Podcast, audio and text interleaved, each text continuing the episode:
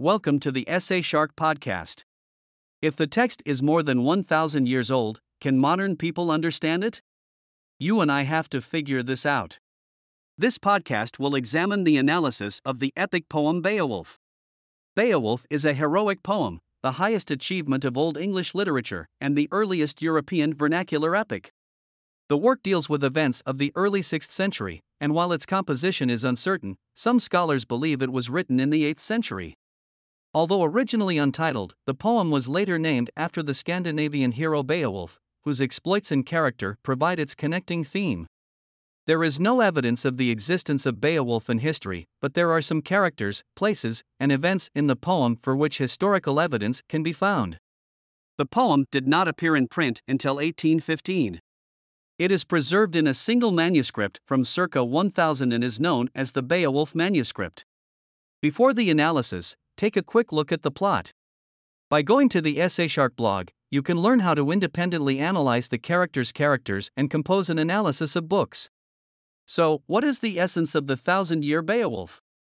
Beowulf unfolds in the realms of ancient Scandinavia, where the heroic Geatish warrior, Beowulf, embarks on a legendary quest. The tale begins with the harrowing attacks of the monstrous Grendel on the great hall of King Hrothgar in Denmark. Drawn by stories of Grendel's terror, Beowulf arrives at Heorot to offer assistance. In a fierce battle, Beowulf confronts Grendel, using his immense strength to rip the monster's arm from its socket, bringing a temporary end to the Dane's suffering. However, the victory is short lived as Grendel's vengeful mother retaliates, sparking another epic confrontation in the depths of a mysterious lake. The narrative extends into Beowulf's later years as he ascends to the throne of the Geats. His courage is tested again when a fearsome dragon guarding an ancient treasure awakens and unleashes fiery havoc upon his kingdom. In a final act of heroism, Beowulf faces the dragon in a battle that becomes the pinnacle of his legendary saga. The epic concludes with Beowulf succumbing to mortal wounds inflicted by the dragon. His death marks the end of an era, leaving a legacy of courage, honor, and the enduring spirit of a true hero. The poem reflects not only the courage of its protagonist, but also explores themes of loyalty, fate, and the eternal struggle between light and darkness. Beowulf is a timeless testament to the power of heroism in the face of monstrous adversaries. Now, we can analyze what we learned earlier about Beowulf. Beowulf belongs metrically, stylistically, and thematically to a heroic tradition grounded in Germanic religion and mythology. It is also part of the broader tradition of heroic poetry.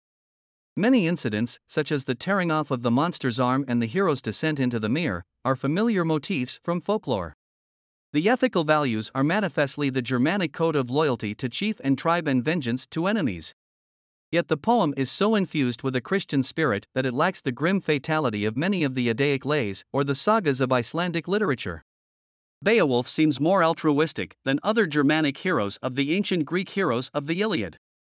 Significantly, his three battles are not against men, which would entail the retaliation of the blood feud, but against evil monsters, enemies of the whole community and civilization itself.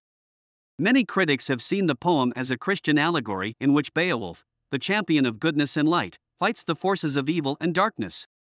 His sacrificial death is seen not as tragic, but as befitting the end of a good, some would say too good, hero's life. That is not to say that Beowulf is an optimistic poem. English writer and Old English scholar J.R.R. Tolkien suggested that its total effect is more like a long lyrical elegy than an epic. Even the earlier, happier section in Denmark is filled with ominous references that contemporary audiences would have well understood. Thus, after Grendel's death, King Hrothgar speaks sanguinely of the future, which the audience knows will end with the destruction of his line and the burning of Heorot. In the second part, the movement is slow and mournful. Scenes from Beowulf's youth are replayed in a minor key as a counterpoint to his last battle, and the mood becomes increasingly unhappy as the wyrd fate that comes to all men closes in on him. Centuries change each other, but we are all also capable of understanding and analyzing the thoughts of people who lived long before us. We are also interested in myths. Sometimes, we want to find ourselves in a fairy tale in which the world's monsters are just fiction. There are still many episodes ahead that will help you quickly learn about the plots of famous books and then write your essays for college. Going to the EssayShark website, you can find helpful information on the blog and professional authors anytime.